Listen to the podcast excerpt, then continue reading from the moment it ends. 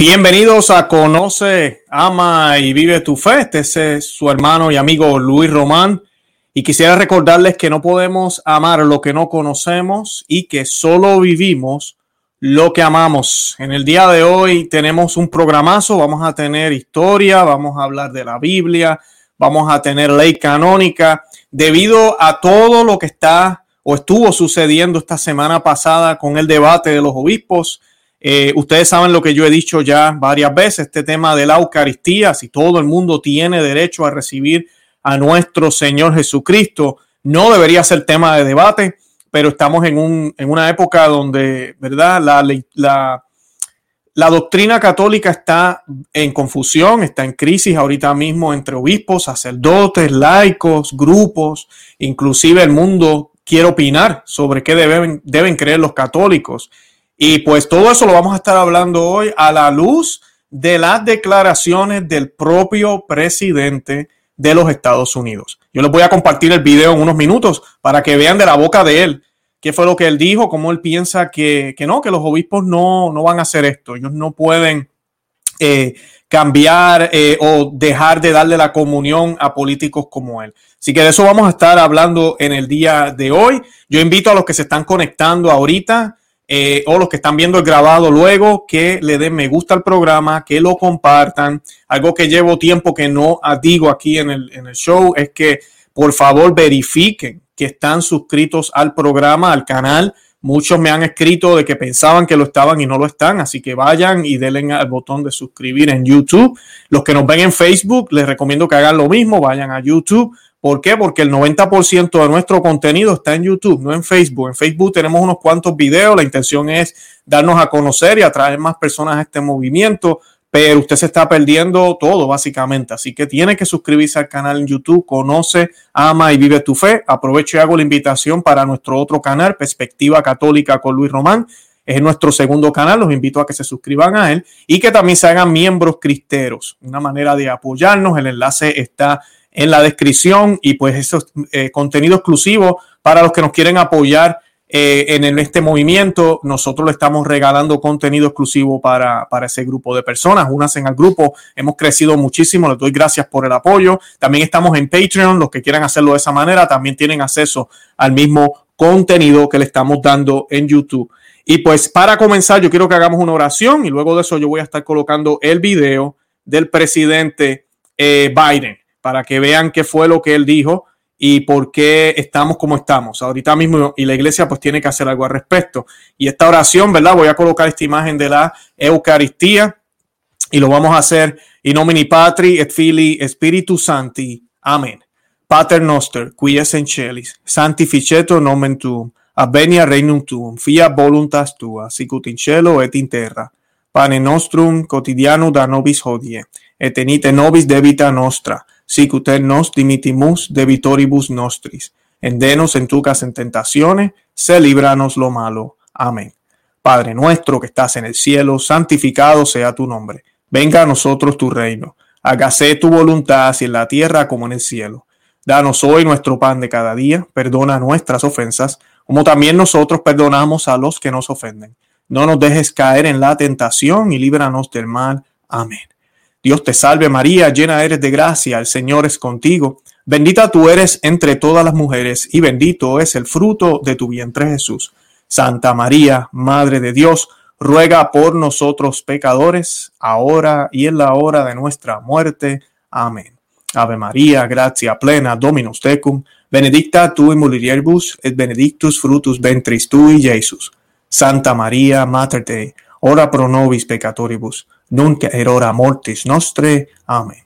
Gloria Patri et Filii et Spiritus Sancto, sic erat in principio et nunc et semper et in saecula saeculorum. Amen. Gloria al Padre, al Hijo y al Espíritu Santo, como era en el principio, ahora y siempre, por los siglos de los siglos. Amén. En el nombre del Padre y del Hijo y del Espíritu Santo. Amén. Ave María, corredentora, ruega por nosotros. Santa María, corredentora, ora pro nobis. Bueno, y pues sin más preámbulo, les voy a colocar el video para que lo puedan ver. Es bien corto y pues así podamos abundar en estas declaraciones que pues de verdad que son eh, bien eh, bien lamentable. Es algo que sí me llama la atención. Este video que van a ver ahora es la prensa secular. La prensa secular, no la prensa católica, la prensa secular le está haciendo preguntas a Biden sobre esto. Así que esta noticia de que los obispos están considerando eh, eh, que ya lo aprobaron de por sí, sacar un documento para noviembre posiblemente oficial de la enseñanza de la Eucaristía aquí en los Estados Unidos. Bendito sea Dios por eso, que ojalá el documento esté bien y no tenga deficiencias, de eso voy a hablar hoy. Eh, va a ser, eh, ha sido noticia y es noticia también para la prensa secular. Y les comparto el video ahora.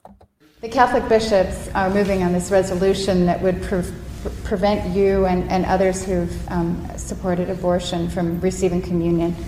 Are you concerned about the rift in the Catholic Church and how do you feel personally about that?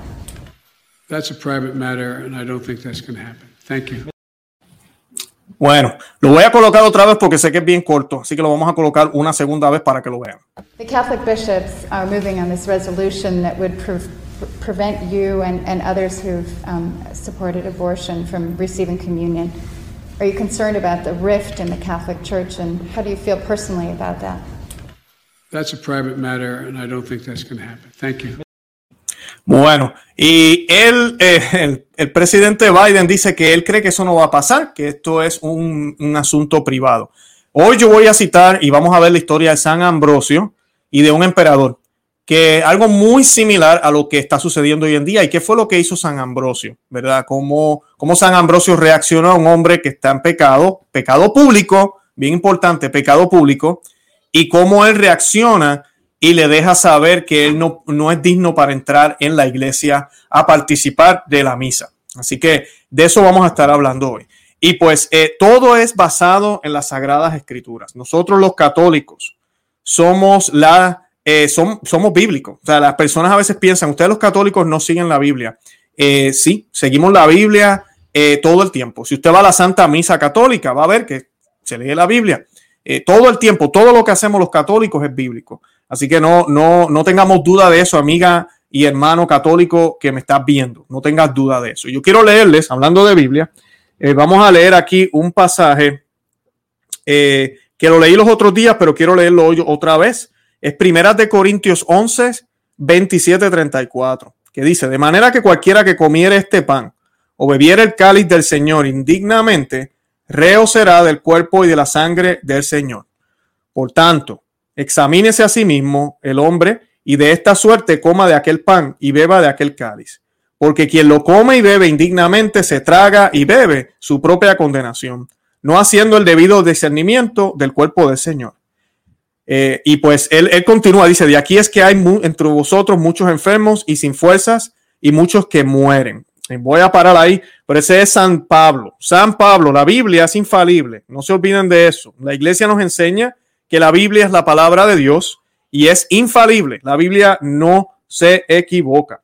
Y pues bien importante esto porque a veces las personas se les olvida y piensan que todo esto es cuestión de opiniones y que podemos cambiar lo que pensamos con el tiempo, que podemos eh, simplemente interpretarlo de manera distinta cuando el texto es muy claro en lo que dice.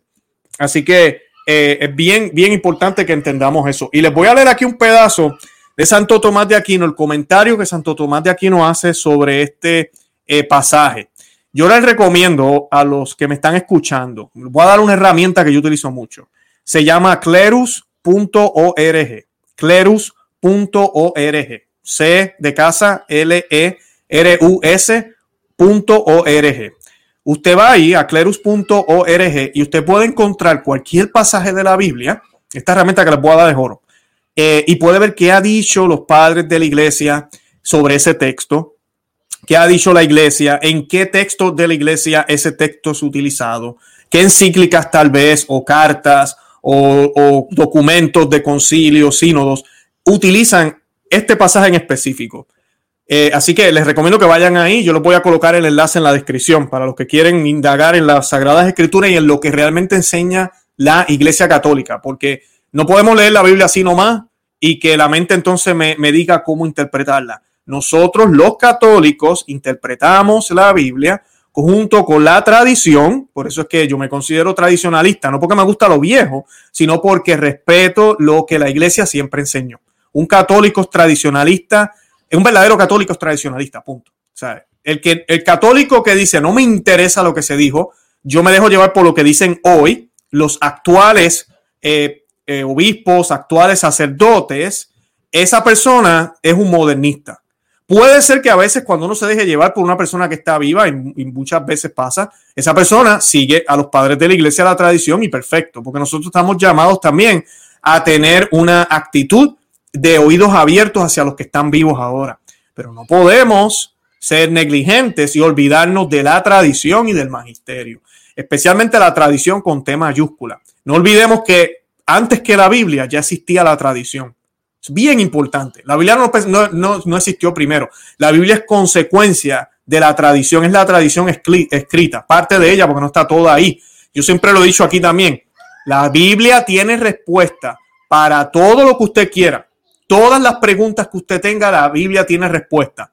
Pero no todo está en la Biblia. Hay cosas que no están en la Biblia. Así que tenemos que tomar eso en cuenta siempre antes de, de asumir que solo la Biblia como hacen los protestantes, solo la Biblia. Entonces ven cosas que nosotros hacemos y no entienden nosotros los católicos. Bien importante. Y Santo Tomás de Aquino dice en este lugar, a mí me encanta porque él dice, además, dice, la Eucaristía es el sacramento de la caridad y de la unidad eclesiástica, como dice San Agustín, y estando el pecador sin caridad y separado con toda razón de la unidad de la iglesia, si se llegase a este sacramento, está hablando de la Eucaristía, cometería una falsedad, dando a entender que tiene la caridad que no tiene. Mas con todo, al pecador, mientras tiene la fe de este sacramento, es lícito mirarlo, mirar, que de todo punto le es negado a los infieles. Y eso está tomado de Dionisio en su jerarquía eclesiástica número 3. Y pues hay más de esto en este, en este website o en este lugar. Y pues, ¿por qué quise traer eso a colación? Porque lo que Luis Román va a hablar hoy aquí no es opinión mía, no es opinión o es que este Luis es un extremista, es que Luis no tiene misericordia, es que Luis no entiende que Biden y otros políticos también son católicos, ellos simplemente no quieren imponer sus, eh, su fe a todo el mundo. Entonces, como ellos saben que ellos no gobiernan solo católicos, pues esas personas como Biden, Pelosi y otros entienden que el aprobar estas leyes simplemente por el bien común, pero ellos entienden que sí, no, no, el aborto jamás. Eh, la agenda eh, gay, no, no, no, no, hay que controlarnos, hombre y mujer siempre en el matrimonio, todo lo demás. Pero yo no voy a imponer eso mientras yo estoy trabajando desde el gobierno. Eso que yo acabo de mencionar ahora no es católico, porque el católico está llamado a ser católico a tiempo y destiempo. ¿Saben por qué? Porque nuestro Señor Jesucristo nos dijo y nos pidió, no fue una sugerencia, ni tampoco una idea, o mira, una opcional, como dicen ahora. Mira, Jesús nos dijo opcional. Él dijo, sean perfectos como mi Padre es perfecto. Así nos pidió Él. Que suena, ¿verdad? Loco. Uno dice, pero nadie es perfecto, ¿no? Y nadie lo es. Pero esa es la petición, la orden que nos dio nuestro Señor Jesucristo. Y dice que seamos perfectos como el Padre que está en el cielo. Dios no deja de ser Dios un segundo. Dios no deja de ser Dios por una milésima. Dios es Dios todo el tiempo. Y es el mismo hoy, mañana y siempre. Entonces yo, si quiero imitar a mi Dios, si quiero seguir a mi Dios a los pasos de Cristo, como Él mismo me está diciendo que lo haga, entonces tengo que ser católico todo el tiempo. Dios no es Dios solamente los domingos. Dios es Dios todo el tiempo. Entonces mi, mi forma de vivir debe de ser coherente con lo que yo hago, con lo que yo creo. Por eso, individuos que públicamente, como el señor Biden, profesan, facilitan, inclusive celebran pecados aberrantes que van en contra de la doctrina católica. Públicamente la iglesia tiene no solo el derecho, tiene la obligación de decir y de expresarle a esa persona, en este caso Joe Biden y otros, o a todos los católicos, la verdadera doctrina, de explicarle por qué es un error acercarse a la Eucaristía. Que sí, la Eucaristía puede ser medio de condenación, ¿Cómo, Luis? ¿Qué estás diciendo? No, la Eucaristía es el pan de pan y el alimento de alimento. Imposible, imposible. No puede ser veneno, no puede ser método de condenación, medio de condenación. Bueno, yo acabo de leer la primera carta de Corintios escrita por San Pablo, infalible en la Biblia. Es exactamente lo que dice. Pero como eso no se nos habla hoy en día, hoy en día se vive un catolicismo light, suavizado, un catolicismo aguado donde afeminados, porque eso, la iglesia está llena de afeminados, lamentablemente. Y cuando digo afeminados, no me refiero a manerados, ni, ni homosexuales, ni nada de eso, que también tenemos ese problema. Yo me refiero a afeminados de que no son hombres, pastores de verdad, que nos digan al pan pan y al vino, al vino vino lo que está bien y lo que está mal. Lo que es blanco es blanco, no hay gris. Lo que es negro es negro. Ay, pero es que ese mensaje es muy fuerte. Exacto, es fuerte, es retante es controversial, causa división, nos lleva a, meditar y también nos puede enojar. Pero ese es el mensaje de Dios y fue el mensaje de nuestro Señor Jesucristo. Entonces, Biden ahorita mismo merece eso. ¿Saben por qué? No porque nosotros estemos acá mirando y digamos, ja, ja, ja, nos salimos con la nuestra y le ganamos. No, porque el señor Biden también tiene un alma. Y esa alma, Dios la quiere para él. Porque Dios nos crea a todos con amor, a todos. Nos ama. Entonces Dios quiere la salvación para Biden también. Y tú y yo deberíamos pedirle a Dios por la conversión de él. Definitivamente. Pero él tiene que cambiar su forma de vivir. Es por eso que ahorita hay un debate entre obispos aquí en los Estados Unidos y van para arriba y para adelante y van debatiendo. Y lo bueno de este debate que ha sucedido ahorita es que hemos podido ver quiénes son los Judas obviamente ya nosotros conocemos los nombres, pero son los mismos de siempre. Los tres mosqueteros, como les llamo yo. Siempre son los mismos. Está Tobin, tenemos a Cupid, tenemos al de Washington, los tres muy queridos por el Papa Francisco, y lo digo con mucha tristeza.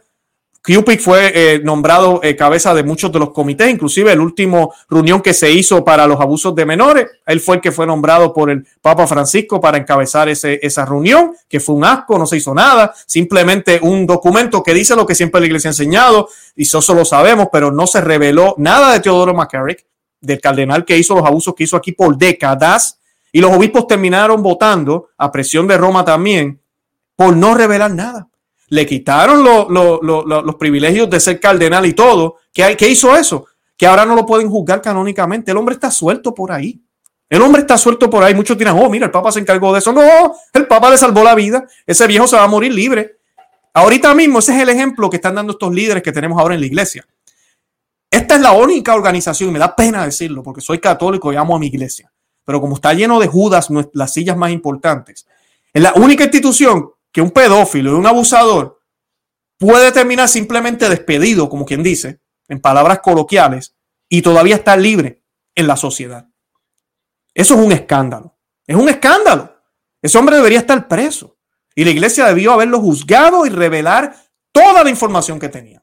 Pero no, se quedó escondido todo. Se hizo un documento, un supuesto reunión en Roma sobre eso. Oh, no, mira, el Papa Francisco, Cupid, todos hicieron algo. No hicieron nada jugar políticas y tenernos dormidos con boberías. Ese es Cupid. El, eh, eh, el, de Washington, no sé si ustedes se acuerdan, el cardenal Gregory, ahora es cardenal, pero antes de ser cardenal, ¿qué hizo él? Criticó al que era presidente de los Estados Unidos por ir a visitar una basílica, arrodillarse y pedirle a Dios. Oh, no, ¿qué hace ese hombre ahí? Pues yo pensaba que los pecadores eran bienvenidos a la iglesia. Yo pensaba que la iglesia estaba abierta para todos. Y él no está comulgando indignamente. Trump no ha pedido la comunión. Trump lo único que hizo fue visitar una basílica. Sus motivos, solo Dios los conoce. ¿Quiénes somos nosotros para juzgar, no? Eso no nos dicen los mismos Judas esto. Habló de esa manera. Le pidió a sus sacerdotes que fueran a las marchas de BLM, que ustedes saben el problema que hay con esa gente, son unos comunistas extremistas, nada que ver con el racismo. Utilizan el racismo como bandera. ¿Y qué pasó meses después? Lo promovieron a cardenal. ¿Quién lo promovió? Pues el Papa Francisco. Son mensajes sencillos y Tobin recientemente también sabemos, por eso es que yo les digo que son de los preferidos. Yo no estoy aquí diciendo mi opinión, los hechos prueban solos. Miremos las acciones, miremos las acciones. Nosotros no podemos mirar el corazón de nadie, pero por su fruto los conoceréis. Miren las acciones y por su fruto los conoceréis. Y tenemos estos tres Judas que ahorita mismo estaban debatiendo para atrás y para adelante con Cordelioni, que yo lo admiro muchísimo, lo obispo Cordelioni, Salvatore Cordelioni, si no me equivoco. y con Strickland, que estaban oponiéndose ferventemente de que no colocaran algunos pasajes que lamentablemente en Amor y Leticia, la encíclica que fue escrita por el Papa Francisco hace poco, es bien ambigua y permite inclusive la posibilidad, que ya está pasando en muchos lugares, incluyendo Argentina, de divorciados y personas en pecado mortal, según la iglesia, lo que la iglesia siempre había enseñado, hasta Benedicto XVI, no comulgar. Amor y Leticia abre la puerta. Habla de lo que es la conciencia, de cómo el pastor tiene que evaluar cada caso por separado. La iglesia nunca ha enseñado así. La iglesia siempre ha sido blanco o negro. Ah, son divorciados a casar, independientemente de que, que, que, fue abandonado, que no lo fue, que si el esposo ahora lo ayuda, que si no es converso, que si lo es, que si nada de eso tenía que ver nada. Estás en pecado, estás en pecado. Como único ellos podían unirse en el sacramento era eh, viviendo como hermanos.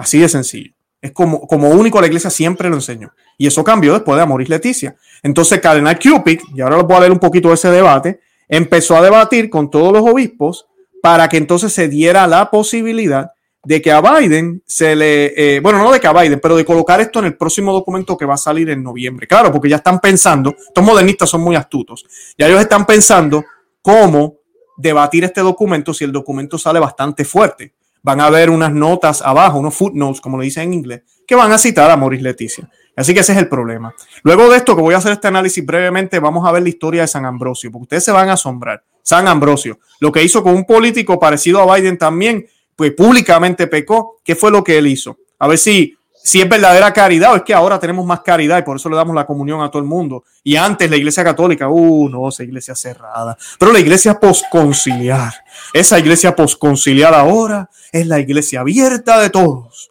antes no lo fue, pero ahora sí lo es. yo digo que eso es blasfemia contra el Espíritu Santo. ¿Cómo es posible? Si creemos que la iglesia siempre ha sido dirigida por Jesús, por Dios, por el Espíritu Santo. ¿Cómo yo voy a hablar de esa manera?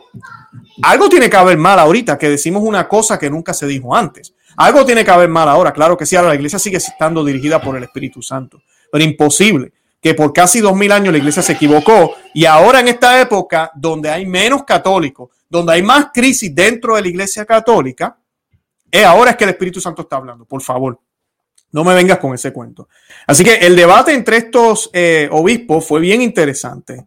Y vamos a leer aquí rapidito. Dice, eh, la verdadera división que hubo entre ellos, vamos a ver aquí, disculpen, el arzobispo Salvatore Cordileone de San Francisco, como el día anterior presentó llamados a la alegría del amor y una vez más intervino el cardenal Cupid. Ese va a ser el nombre del documento. ¿verdad? Pues el, cardenal Cupid intervino otra vez para introducir referencias más explícitas a la encíclica del Papa Maurice Leticia. Cupid solicitó una aportación de referencias adicionales y de mayor alcance a algunas secciones del controvertido capítulo 8, que ese es el capítulo más controversial. Eh, algunos de los pasajes a los que Cupid deseaba que se hiciera referencia fueron descritos previamente por un grupo de 45 teólogos como heréticos. Cordileone aceptó la entrada de la referencia a los párrafos 304 y 307 de Amoris Leticia, diciendo que pues, sería aceptable. Sin embargo, al seguir avanzando en el asunto, Cupid exigió que se hiciera una nota al pie en el texto de Cordileone, que en lugar de simplemente citar el párrafo 291, también citaba al menos la totalidad del controvertido capítulo 8 de la encíclica. Esta moción a la que Cordileone se opuso firmemente fue aprobada con 52% a favor y 42 en contra. Eso es bien cercano, bien cerca. 6% de los obispos se abstuvieron. Esos 6% eh, debería irse conjunto con el 42%. Yo no entiendo qué, rayos hacen ahí, ¿verdad? Aquí no estamos para abstenernos. Eh, Cordileone, si ustedes no se acuerdan, yo he estado aquí cubriendo las noticias muchísimo. Oren por él. Es el obispo, él es el obispo que fue hasta el lugar cuando se estaban tumbando las estatuas de Junipero Serra aquí en los Estados Unidos, gracias a los BLM que promueve el otro cardenal, el reciente cardenal promovido por el Papa Francisco, de Washington. Eh, él eh, fue hasta el lugar y fue a hacer no solo una bendición o hacer oración por reparación por lo que se hizo ahí. Él fue allí, habló con un lenguaje bien católico. Él dijo que lo que habían hecho allí había sido eh, un acto de sacrilegio, blasfemia. ¿Por qué? Porque un santo representa nuestra fe y los santos están conectados a Cristo. Y él no tan solo fue a hacer oración allí, ¿saben lo que hizo el, el Salvatore Cordileone? Él hizo un exorcismo en el lugar, un exorcismo. Uh, mucha gente ahora, ah, la iglesia posconciliar, no, nosotros no creemos ni en el demonio. Ya, pero la iglesia católica siempre ha creído en las influencias espirituales. Y eso fue hacer él allá. Él siempre que Pelosi, Nancy Pelosi, dice algo, él saca algún documento, le contesta. ¿Por qué? Porque él es el obispo de Nancy Pelosi. Eso es lo que un obispo debería hacer. Lo podemos contar con las manos. Ahorita mismo los obispos que están trabajando como obispos. Los demás, cogiendo un cheque, cogiendo un cheque, así de sencillo. Es muy triste, me da pena decirlo como católico, pero esa es la realidad. Y ese fue el debate que se formó, pero es para que tengan una idea quién es eh, el arzobispo Cordelioni. Eh, la verdadera división y debate en la conferencia se reveló una vez más cuando los obispos reunidos pasaron a la discusión al punto de acción número 7, la propuesta para redactar un documento sobre el significado de la Eucaristía en la vida de la iglesia. Eh, ese documento es el que la prensa le estaba preguntando a Joe Biden en el video que colocamos al principio del programa. Eh, al presentar el asunto, el obispo Rhodes advirtió que la verdad sobre la Eucaristía se puede perder, afirmando que era necesario un renacimiento unificado y fuerte del significado de la Eucaristía en la vida de la iglesia, que era más crítico ahora que nunca. Tal documento propuesto proporcionaría la doctrina rica teológica y pastoral sobre la Eucaristía, según el deseo de la Conferencia Episcopal de los Estados Unidos y el arzobispo Gómez. Los tres pilares del documento se centrarían en la Eucaristía como un misterio para creer, celebrar y vivir. Nunca fue nuestro pensamiento presentar normas nacionales para negar la Sagrada Comunión a católicos, afirmó Rhodes, quien descartó la creación de una política nacional. Y esta parte es importante porque los modernistas ahora están diciendo que este documento es mejor no hacerlo, porque la Eucaristía se va a volver algo político y no podemos hacer eso, que la gente va a pensar que ahora eh, la iglesia está en contra del Partido Demócrata. Nada que ver. Que piense el mundo lo que quiera pensar. Tenemos que defender a nuestro Señor y tenemos que ayudar a estas almas, porque estas almas son bautizados, apóstatas y negando su, su fe completamente, pero son católicos en ese sentido de que fueron bautizados. Entonces, si realmente la iglesia y estos pastores aman y tienen caridad por Biden, Pelosi y toda esta gente, ellos van a hacer este tipo de documento. Esa es la verdadera caridad. La verdadera caridad es esa, entregarle el, a Cristo a las personas. Él escribió que era para presentar una comprensión clara de por qué la iglesia tiene estas leyes. En respuesta al documento propuesto en particular, la tercera parte que se trata de la coherencia eucarística, el obispo Strickland, otro, eh, otro de nuestros héroes en Texas, reciente eh, dijo, señaló que la reciente controversia sobre si persistir en la negación de la enseñanza católica básica descalifica a una persona para recibir nuestro Señor en comunión ha devastado a muchos católicos fieles. Claro que sí, porque los católicos fieles, que no somos los más santos del mundo tampoco, pero estamos tratando, nos escandalizamos al ver que alguien que no está tratando, y como ya mencioné, estos políticos no es tan solo que opinen algo, no es que, y, es un pecado feísimo, que vayan y digan, no, yo, yo apoyo que las mujeres hagan su aborto. No, es que él firma leyes que lo facilitan, que lo que enfuerzan esto, que lo financian, no tan solo en los Estados Unidos, sino fuera de Estados Unidos, y que lo celebran. Lo celebran, igual que con la agenda homosexual. El hecho de que se quiera colocar la bandera que está en el Vaticano, en la Embajada de Estados Unidos, a orden de, ¿verdad? de Biden y de todo este gabinete, eh, es increíble, un católico haciendo esto, un católico. Entonces teníamos un presidente anteriormente que no era católico, pero en ese tipo de aspectos era más católico que muchos católicos. Firmó leyes que no facilitaban el aborto. Firmó leyes que prohibió fondos de nosotros, de aquí de los americanos, salir fuera de los Estados Unidos. Por eso Plan Parenthood estaba ya que no, no podía más, pues iban a ir a la quiebra. Además de eso, eh, esto de las banderas de arcoíris por todos lados, él dijo, no, las pueden colocar en las oficinas si quieren adentro, pero no afuera. Es, esa actitud es distinta. no es que no era católico, yo lo sé, pero es una actitud diferente y fuera más aceptable que lo que está haciendo el actual presidente. Él continuó que todos debemos esforzarnos por arrepentirnos de nuestros pecados y crecer en virtud para recibir correctamente a nuestro Señor. Eso es lo que estamos haciendo los católicos que de verdad vivimos nuestra fe. Todavía no somos perfectos, pero vamos caminando ese camino. Las personas destacadas no pueden ser sometidas a un estándar diferente. Las personas públicas, las personas con cargos públicos, porque son cargos públicos, no pueden ser tratados distintos. Así que Eh, su tema fue fuertemente apoyado por varios prelados, incluido el arzobispo Joseph Naumann, presidente del Comité Provida, y el arzobispo Cordileone, a quien ya mencionamos. Él dijo estar todos de acuerdo sobre la esencia de la enseñanza de la iglesia, advirtiendo que la credibilidad de los obispos estadounidenses está en juego. Y esa parte es importante, sí lo está. Estamos mirando, obispos, todos los católicos, como dicen en inglés, we are watching, estamos mirando y sabemos ya quiénes son los herejes, porque lo han mostrado claramente. Ya yo mencioné unos cuantos al principio. estamos orando por los valientes que están tratando de colocar este documento bien para que el Señor les dé fuerza, porque van a ser perseguidos, van a ser juzgados como divisores, van a ser maltratados también y van a tratar de sacarlos de los puestos en donde están. Inclusive, a mí no me sorprendería que de Roma venga una orden sobre esto, porque Biden se ve muy seguro en ese video cuando él dice eso no va a suceder. ¿Ustedes se creen que ya de Washington no están llamando a Roma a ver que investigue qué rayos está pasando con los obispos de Estados Unidos? No, no creen eso. Yo sí lo creo. Sabemos que el obispo, eh, perdón, sabemos que el presidente Biden y el Papa Francisco se llevan muy bien. Entre Trump y el Papa Francisco ahí no había relación, pero estos dos sí se llevan muy bien, lamentablemente, porque comparten en común muchísimas cosas. Este tema de la ecología, la Unión Europea, todo este tema del nuevo orden mundial, fraternidad, Big Back Better, que se está hablando desde Roma, era el lema oficial de Biden. Sabemos que hay mucha conexión entre ellos y definitivamente ya ellos están hablando sobre esto y qué estrategia van a utilizar, porque es un escándalo, es un escándalo. Y pero lo que la iglesia tiene que pensar, los obispos tienen que defender su punto, es el alma de Biden y sobre todo nuestro Dios. Oigan, amiga, amigo que me escucha, la Eucaristía es Dios vivo. ¿O acaso se nos olvidó? ¿O acaso ya no lo creemos? Lamentablemente, pareciera que ya no lo creemos. Pareciera que ya no lo creemos. Y el debate continuó. Estas personas, eh, los tres que mencioné, de verdad que tenemos que orar mucho por ellos. Ahora, yo les quiero compartir, esto yo sé que les va a encantar. Les quiero compartir una historia. Eh, y la historia yo siempre digo que es cíclica y pues se repite, ¿verdad? Lo que sucedió en el pasado tiende a repetirse. Y pues yo les voy a estar hablando ahora de San Ambrosio. Voy a hablarle de San Ambrosio y del emperador Teodicio.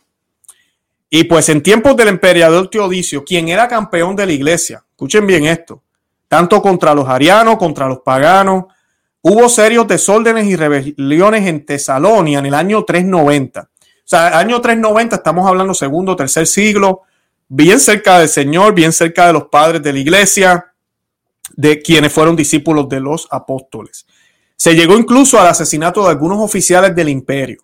El emperador, ¿verdad? Teodicio, mal aconsejado por los que le rodeaban, se vengó de la ciudad en forma tal que llenó de horror al mundo entero. Se proclamaron juegos públicos en la ciudad de Tesalonia eh, y se llenó el anfiteatro. Los soldados del imperio comenzaron la matanza contra el pueblo desarmado, después de haberlo rodeado de manera que fuese imposible la evasión del gran local público unas mil personas fueron las víctimas de tan inhumana represalia.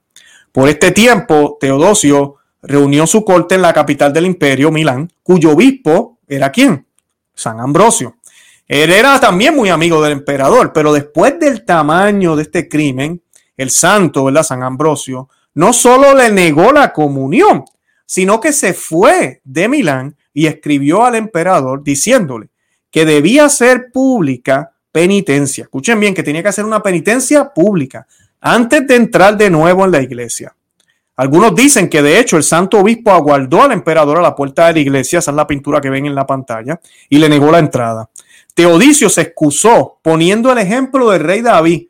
Escuchen bien esto, cuando citan la Biblia fuera de contexto, algunos católicos para excusarse. Él, citó el ejemplo del rey David que había obrado así con los rebeldes. Y San Ambrosio le respondió, si imitaste a David, pecador, le contestó San Ambrosio, imita a David penitente. Esa es la parte que se nos olvida, ¿no? David penitente. El emperador obedeció y se humilló. Hizo penitencia pública en la iglesia postrado en tierra sin ninguna señal de realeza y llorando su pecado mientras el pueblo, llorando también, rogaba por él. Solo así fue admitido de nuevo a la Santa Comunión y a la iglesia. Ese es el ejemplo de un santo obispo. Eso es lo que debería estar pasando ahora. Es lo que debió haber pasado hace décadas.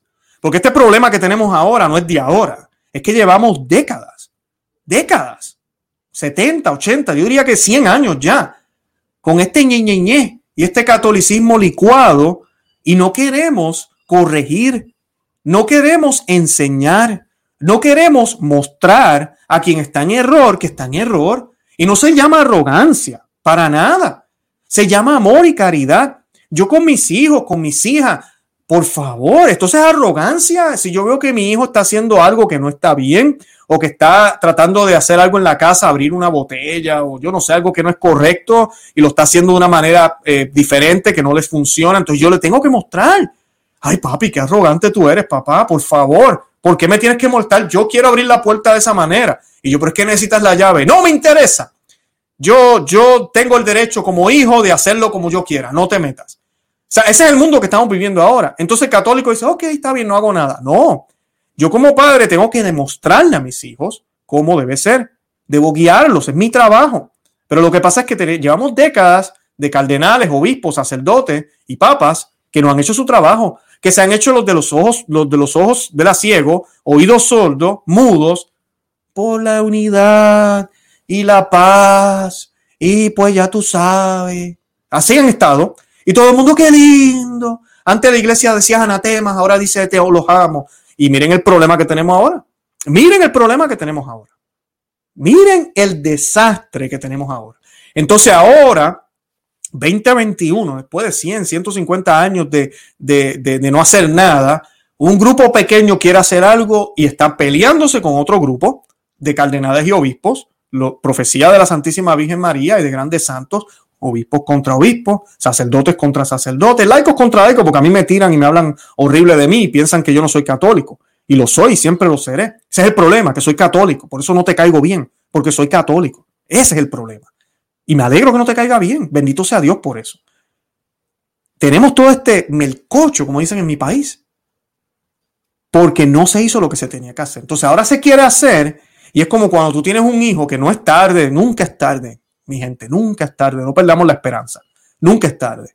Pero después que tú criaste a tu niño de una manera errónea, con, con malos consejos, mal ejemplo, de momento tú quieres cambiar los caminos y ese muchacho ya tiene 15, 16 años, 17, se convierte en un hijo pródigo, se vuelve reverde. Es bien difícil. Se puede, porque con el Señor nada es imposible, pero es bien difícil poderlo lograr. Y eso es lo que está pasando acá. Eso es lo que está pasando acá. O sea que tenemos que pedirle a Dios que estos obispos sigan trabajando fuertemente y hagan lo que tienen que hacer, porque comulgar no es un derecho. Y la pregunta que Biden contesta de esta manera, como que, oh, eh, ellos no pueden hacer eso, ellos no pueden eh, negarme la comunión, ellos no pueden, ese documento, eso no va a suceder, dice él en el video, que lo colocamos al principio, los que se acaban de unir, tenemos ya casi mil personas entre todos los medios, les pido que vayan al principio cuando estemos grabado, yo les coloqué el video de Biden ahí, es bien corto, lo puse dos veces. Él dice esto no va a suceder, porque ellos piensan que es que no puede suceder, claro, no ha sucedido en el pasado. Entonces, ¿qué, ¿por qué va a suceder ahora? Pues porque sí, porque estamos molestos ya, porque ya no aguantamos más este, este problema, porque las ofensas a Dios es un golpe duro al sagrado corazón de Jesús cada vez que una persona que públicamente peca recibe la comunión. Y bien importante, voy a contestar algunas dudas que a veces me dicen la gente. Una de las dudas que me dicen, ah, Judas recibió la comunión. El pecado de Judas no era público. Cualquiera que les diga a ustedes, ah, pero a Judas, Jesús le dio a, a Judas la comunión y Jesús sabía Claro que sí, él sabía, Dios. Él sabía lo que iba a suceder. Por eso es que él le da oportunidades a Judas.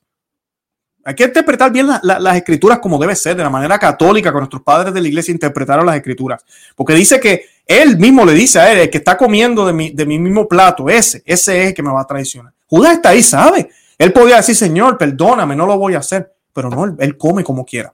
Él come como quiera. Y en otros pasajes él le da otras oportunidades, pero sí, él comulga. Y luego que le dice Jesús, ya pues es prácticamente enojado, vete a hacer lo que tienes que hacer. Ah, Jesús lo envió a hacerlo porque si no, no. Judas no tenía que hacer eso, el Señor iba a ser entregado como quiera. Judas cayó en la trampa del demonio. Y el Señor le dio la comunión porque el pecado no era público. Ahora, si ya él le hubiese dado el beso, bueno, no hubiese pasado porque él hubiese estado arrestado, pero si hubiese sido un pecado público, ya hubiese sido distinto. El pastor tiene todo el derecho públicamente de no darle la comunión. Y San Pablo nos da ejemplo de esto. Yo les leí un, pasaje de Corintios. También hay otra historia de, un escándalo que hay en una de las iglesias y cómo San Pablo le dice a ellos, eh, no, estas personas tienen que ir. O sea, tú no puedes tener pecados públicos, se ve, aquí no estamos jugando el corazón de nadie, es que lo estamos viendo públicamente. Pues entonces hay que hacer algo al respecto, tenemos que ser coherentes. No tan solo la coherencia va para los que vienen a comulgar, también la coherencia viene de los pastores. Entonces el pastor tiene que saber discernir.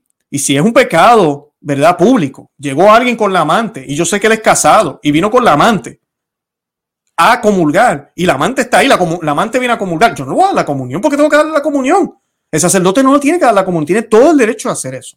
Tiene todo el derecho y la ley canónica lo, soporta. Siempre y cuando el pecado sea público. Ahora, la mayoría de las veces no se sabe. Y ya ahí, por eso San Pablo nos da ese consejo nos dice que evaluemos nuestra conciencia nosotros. Y hay de nosotros si nos atrevemos a acercar al altar del Señor y comulgar indignamente, porque entonces vamos a estar comulgando nuestra propia condena, dice San Pablo. O sea que sí, la Eucaristía puede ser medio de condenación. No siempre es bonito, no siempre es bien. Yo tengo que estar en comunión con Dios. Así de sencillo. Por eso yo les hablo muchísimo aquí de la confesión. Tenemos que ir al, confesionario. Bien importante. Entonces, esa coherencia es necesaria. Esa, es la primera eh, objeción que yo a veces veo que me dicen que no, todos tienen derecho. No, no todos tienen derecho. Y sí, Judas recibió la comunión, pero el pecado no era público. Santo Tomás de Aquino inclusive habla de esto y lo explica muy bien, hermosamente, cómo es que se debe interpretar ese pasaje. Ya yo les expliqué. Eh, así que Judas tuvo oportunidad de arrepentirse y no lo hizo. Ahorita mismo el señor Biden tiene oportunidad de arrepentirse también. El señor Biden puede decir públicamente, pero este es el punto, miren esto. Y Biden está entre una encrucijada, porque lo que puede pasar aquí es, que ojalá suceda, es que la iglesia se va a pronunciar fuertemente en este documento. Claro, ahí van a ver, hay unas cositas aquí, ya les hablé de Cupid y, de otros que colocaron unos pasajes de amor y Leticia o van a colocar en este documento. Le dicen, lo dicen públicamente, ya se dijo también que los nombres no se van a mencionar. O sea que yo sé que queremos que el nombre esté ahí, pero no va a estar. Eso lo pidió el cardenal Ladaria, lo pidieron desde Roma. Yo estoy de acuerdo en cierto sentido, el documento debe ser para todo el mundo católico y un recordatorio de lo que la iglesia siempre ha enseñado sobre la Eucaristía. Así que el documento va a decir que no se puede comulgar si usted promueve el aborto, si usted promueve cualquier cosa eh, diferente a lo que la iglesia enseña. Biden tiene la opción y las puertas van a estar abiertas de ir a la misa y no pararse en la fila a comulgar. Ahora, el problema con esto es el siguiente. ¿Cuánto tiempo él va a estar haciendo eso? Porque, por ejemplo, yo conozco parejas que están casados por lo civil y no se han casado por la iglesia. Tú les hablas y te dicen, ah, eso es un papel. Y yo les explico, no es un papel. Tú estás en pecado mortal. Tú necesitas la bendición de Dios. Dios tiene que bendecir tu matrimonio. Solo Dios puede hacerlos ustedes uno. Y hasta que ellos no hagan eso, ellos no pueden comulgar. Y hay personas que actúan rápido y el sacerdote los aconseja, dejan de tener, se supone que dejen de tener relaciones sexuales, están en pecado mortal. Hacen todas las clases, hacen todo y entonces vuelven y se casan pues por la iglesia, como debe ser, ¿verdad? Si nunca han estado casados en el pasado, ¿verdad? Ya eso es otro, otro tema. Eh, pero hay personas lamentablemente también, que me han escrito muchos de ustedes en, el email y en el canal, que se emperran en quedarse así. No cambian, se quedan en ese pecado, no comulgan, como que no les, da lo mismo, e inclusive terminan siendo líderes de, grupos de la iglesia y hasta ministros extraordinarios de Eucaristía, por favor. Están, están en un grave pecado. O sea, tú tienes que, primero que nada, si estás viviendo con otra persona y son supuestamente un matrimonio civil, como le llaman ahora, tienes que casarte por la iglesia. Tienes que casarte por la iglesia. Así no estés teniendo relaciones sexuales con, con ella, ¿verdad? Diga, no, que ya nosotros vivimos como hermanos, no hace falta casarnos. Tú tienes que casarte, porque entonces tú estás negando que Dios es todopoderoso y que Dios puede eh, intervenir en tu familia. Además de eso, no somos ejemplo de la Sagrada Familia. José y María se casaron y no tuvieron relaciones sexuales. O sea, el punto no es ese tenemos que casarnos por la iglesia, si somos, si estamos viviendo con, otra persona, ¿verdad? Siempre y cuando las seis nupcias anteriores, por lo católico, usted tiene que mirar, tiene que mirar, es un proceso bien difícil, pero tiene que mirar. Eh, y muchas veces, lo más probable que le va a tocar es que sí tengan que vivir como hermanos, como debe ser, como se dijo antes, vivir como hermanos y aceptar la voluntad de Dios, es mi cruz ahora. Vivo como hermano, comulgo. y dejo de estar en pecado. ¿Verdad? Ese, es el punto. Y si no puedo comulgar, porque mi otra pareja no, no es católica, yo tengo que hacer lo posible para arreglar estas cosas. Tengo que hacer lo posible, porque yo tengo que reconciliarme con Dios. Aquí estamos hablando de tu alma y el alma de tu pareja. No estamos hablando de cualquier cosa. Entonces, lamentablemente, la gente, hoy en día eso no se nos dice, no se nos habla. A los sacerdotes no les gusta lidiar con esto porque sí da trabajo, da trabajo, pero hay que lidiar con estos problemas. Hay que lidiar con estos problemas y hay que hablarlos claro. Y no hay puntos grises, como lamentablemente Morris Leticia nos quiere decir. No los hay ni los hubieron antes. Fama, familia, familia consorcio, creo que se llama la encíclica del Papa Juan Pablo II. Es muy fuerte con este tema. Francisco, para Francisco hay una ruptura ahí. Muchos van a decir, no, no la hay, sí la hay. La hay en el capítulo 8 de Amor y Leticia. Hay otras cosas en Amor y Leticia que son muy bien, pero ese capítulo 8 tiene un problema grave. Por eso se, se, sometió una dubia, cuatro cardenales, para que hubieran aclaraciones. Nunca se contestó. Este es el pontificado del silencio. Y lamentablemente tenemos conferencias episcopales donde hay lugares donde se les permite a los divorciados vueltos a casar, divorciados que ya se ven casados por lo católico, que ese matrimonio no se puede disolver, que se habían casado ya por lo católico, están comulgando ahora, casados por lo civil, por segundas nupcias. No, porque es que ya hablé con mi pastor y en conciencia, pues él sabe las circunstancias y pues, entonces eso es lo que nos hablan ahora, de que cada caso es por separado. La iglesia nunca enseñó así. Asesinato es asesinato. El pecado es el pecado. Lo negro es negro. Que tú sí sea sí y que tú no sea no. Esa siempre ha sido la manera católica, la manera bíblica, como les decía al principio del programa. Y pues con el presidente Biden, con todos estos políticos también a nivel mundial, porque el de Argentina, nosotros lo cubrimos aquí hace año y medio cuando fue a visitar el Vaticano. No sé si muchos de ustedes se acuerdan. Un saludo a todos los argentinos que nos siguen.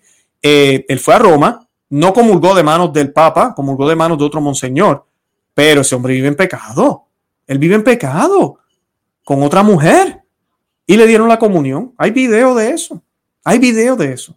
Así que las cosas están graves en la iglesia.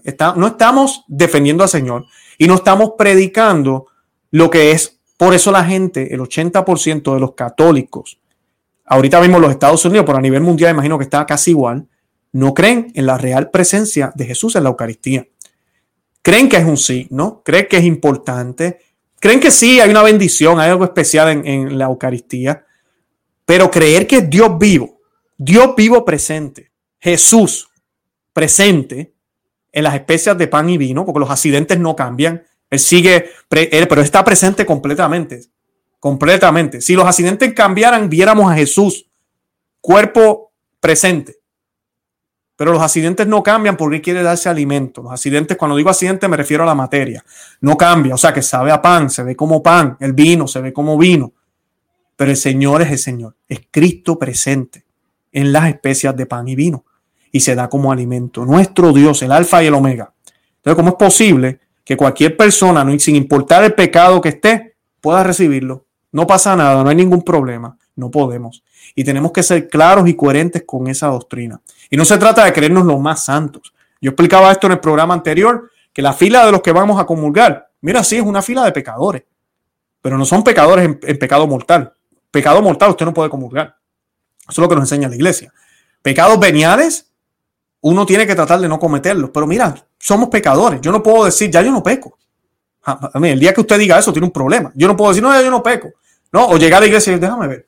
Uh, no, esta semana yo estuve perfecto. Voy a comulgar. No, para nada. No es el alimento solo, ¿verdad? De los santos, como nos decía el Papa los otros días. Pero cuando decimos que es el alimento de pecadores, y aquí es donde llega la ambigüedad de ese comentario, tenemos que siempre aclarar, es el alimento de los pecadores que están perseverando en la gracia. Es el alimento de pecadores que están arrepentidos. Es el alimento de pecadores que aceptan con humildad su debilidad. Es el alimento de pecadores de quienes acogen las palabras que dijo Jesucristo y las acogemos al himno de la misa. Vete y no peques más. Ese es el tipo de pecador que va y, va a comulgar y que no está en pecado mortal. Porque si usted está en pecado mortal, usted no puede comulgar. Usted tiene que ir al confesionario. Yo siempre les he dicho aquí a las personas mi consejo mínimo, usted debe confesarse por lo menos una vez al mes, mínimo. San Juan Vianney hablaba muchísimo, el santo cura de Ars, de la eh, confesión eh, frecuente. Y él, me encanta el ejemplo que él utilizaba, porque San Juan Vianney decía, el santo cura de Ars, que ir al confesionario es como visitar al doctor. Y el doctor, para poder diagnosticar, ¿verdad? Correctamente, necesita saber muy bien y con detalles los síntomas de esa enfermedad, ¿verdad?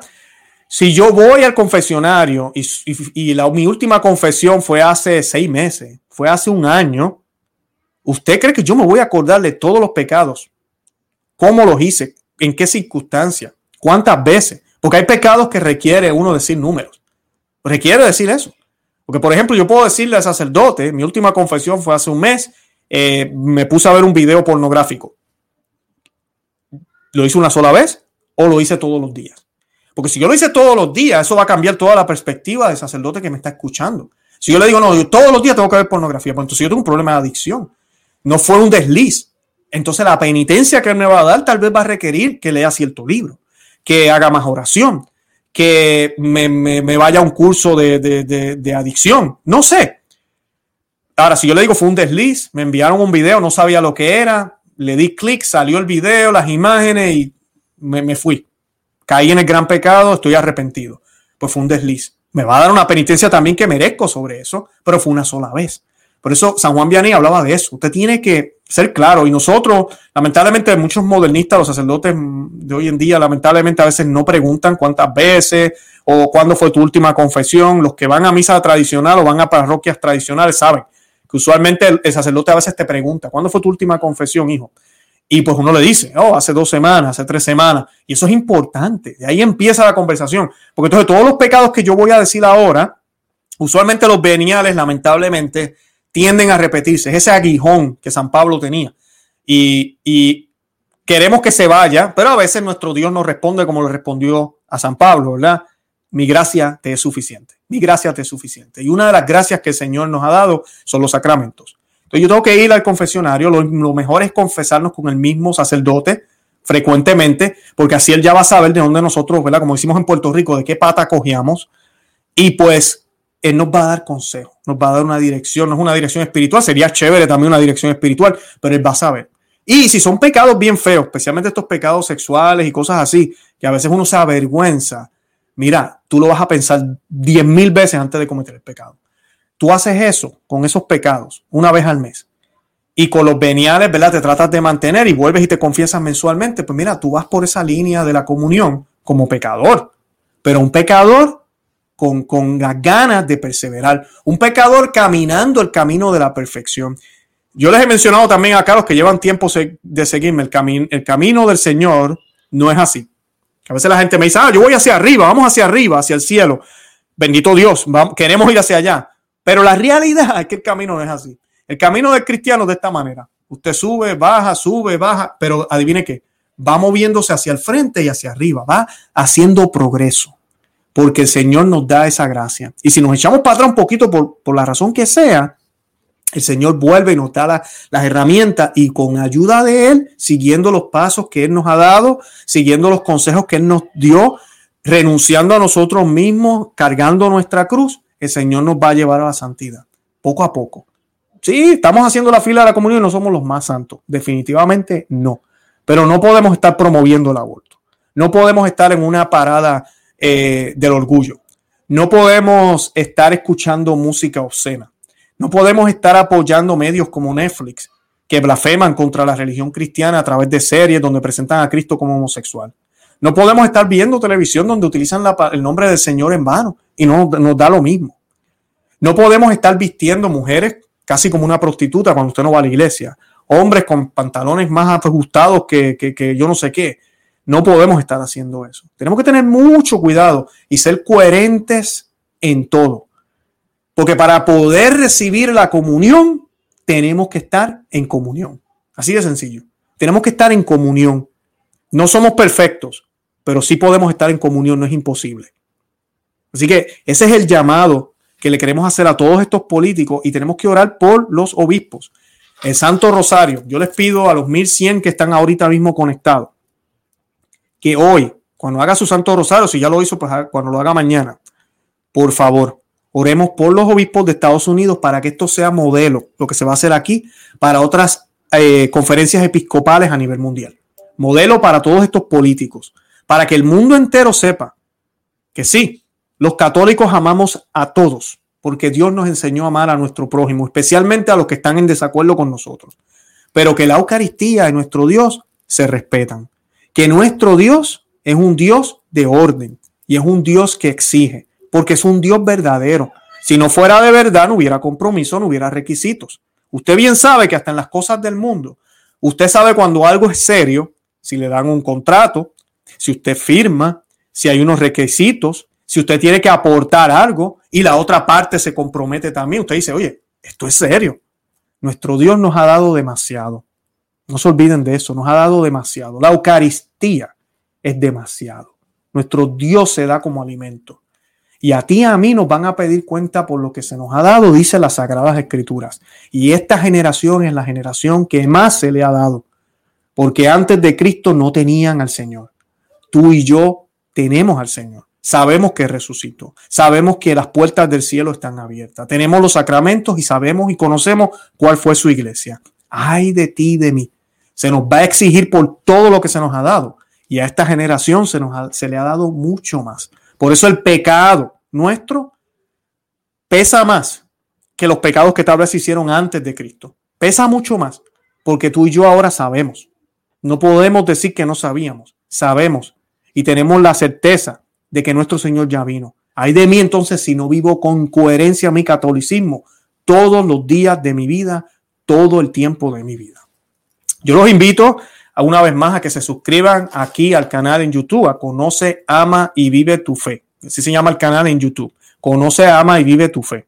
También tenemos otro canal en YouTube que se llama Perspectiva Católica con Luis Román. Los invito para que lo vean. Ah, hace poquito acabamos de grabar un programa donde el arzobispo Vigano habla sobre la supresión o suprimieron, disculpen, la misa en Francia, la misa tradicional en muchos lugares y sacaron a la fraternidad de San, Pedro en, ciertos lugares allá en Francia. Eh, y en el mundo entero estamos viendo esta persecución, así que pues eh, les estoy compartiendo ese programa allá para que no se lo pierdan. También tenemos otro, si no lo han visto, donde hablamos del padre Juan Rivas, y hablamos también del, padre Alman y James Martin, cómo hay este contraste, esta persecución. Así que todo eso está ya en perspectiva católica con Luis Román. Les invito a que se suscriban. En Conoce, Ama y Vive tu Fe tenemos un nuevo grupo. Si quieren pertenecer al ejército de cristeros, los miembros cristeros que están dispuestos a luchar por la sana doctrina católica, por Cristo, por el reinado del Inmaculado Corazón de María. Es un grupo donde usted puede eh, dar una aportación con solo dos dólares y yo les voy a estar compartiendo videos y audios y material exclusivo para ese grupo. Es una manera de darle las gracias. Muchos de ustedes han estado donando, me han estado pidiendo cómo, cómo pueden donar y yo les agradezco todo eso. Eh, nos ha ayudado muchísimo a poder ayudar a otros ministerios, a otros grupos. Conoce Ama y Vive tu Fe no es solo un canal, es un movimiento. Y pues eh, es mi manera de agradecerles a través de material exclusivo. Así que si usted quiere pertenecer a ese grupo, el enlace está en la descripción de este video. O también posiblemente están viendo un botón que dice Join en inglés. Denle a ese botón y hagan, sigan el proceso, es bien fácil y van a poder entonces acceder a todo eso de contenido y vamos a seguir creciendo el contenido, disculpen. También tenemos la opción de Patreon. En Patreon hay diferentes opciones, hay una de dos, hay una de cinco dólares también. Ahí yo les estoy regalando el libro físico de, de eh, Maná de Aliento para el Cristiano, es un libro que yo escribí hace unos años y pues les estoy regalando el libro como tal. Lo pueden, así lo pueden tener como regalo. Y ellos también, ¿verdad? Si usted decide irse por la otra opción, por Patreon, eh, tienen este, la opción de también tener todo lo que yo estoy poniendo en miembros cristeros. Eh, Patreon lo pueden buscar por Conoce, Ama, Vive tu Fe en Patreon y ahí pues nos encuentran a nosotros. Además de eso, les pido que vayan al blog conoce, ama y vive tu fe.com. Ahí tenemos información escrita, muchísimos artículos. Eh, además de eso, también les estoy regalando el libro de Mana de Aliento para el Cristiano, pero en PDF, ¿verdad? En PDF que pueden, si se suscriben al blog, reciben las notificaciones, no se pierden nada y recibirían entonces el libro PDF, gratis, completamente gratis, pero es PDF, tiene que imprimirlo, lo puede ver en su teléfono, en su tableta, ¿verdad? Donde lo esté, lo esté leyendo. también estamos en Rumble, para los que no sabían, Rumble, R-U-M-B-L-E. Eh, por allá estamos también, tenemos más o menos el mismo contenido que tenemos acá para los que quieran accesar por allá. Y estamos en todas las plataformas sociales, Facebook, Instagram y Twitter por Conoce, ama y vive tu fe. Búsquenos ahí también para que me sigan. Yo coloco también información ahí. Hace poquito puse fotos de unos viajes que estuve haciendo y eso, así que para que no se pierdan nada de eso, denle me gusta a la página. Estamos creciendo muy rápido también en esos medios, así que les agradezco el apoyo.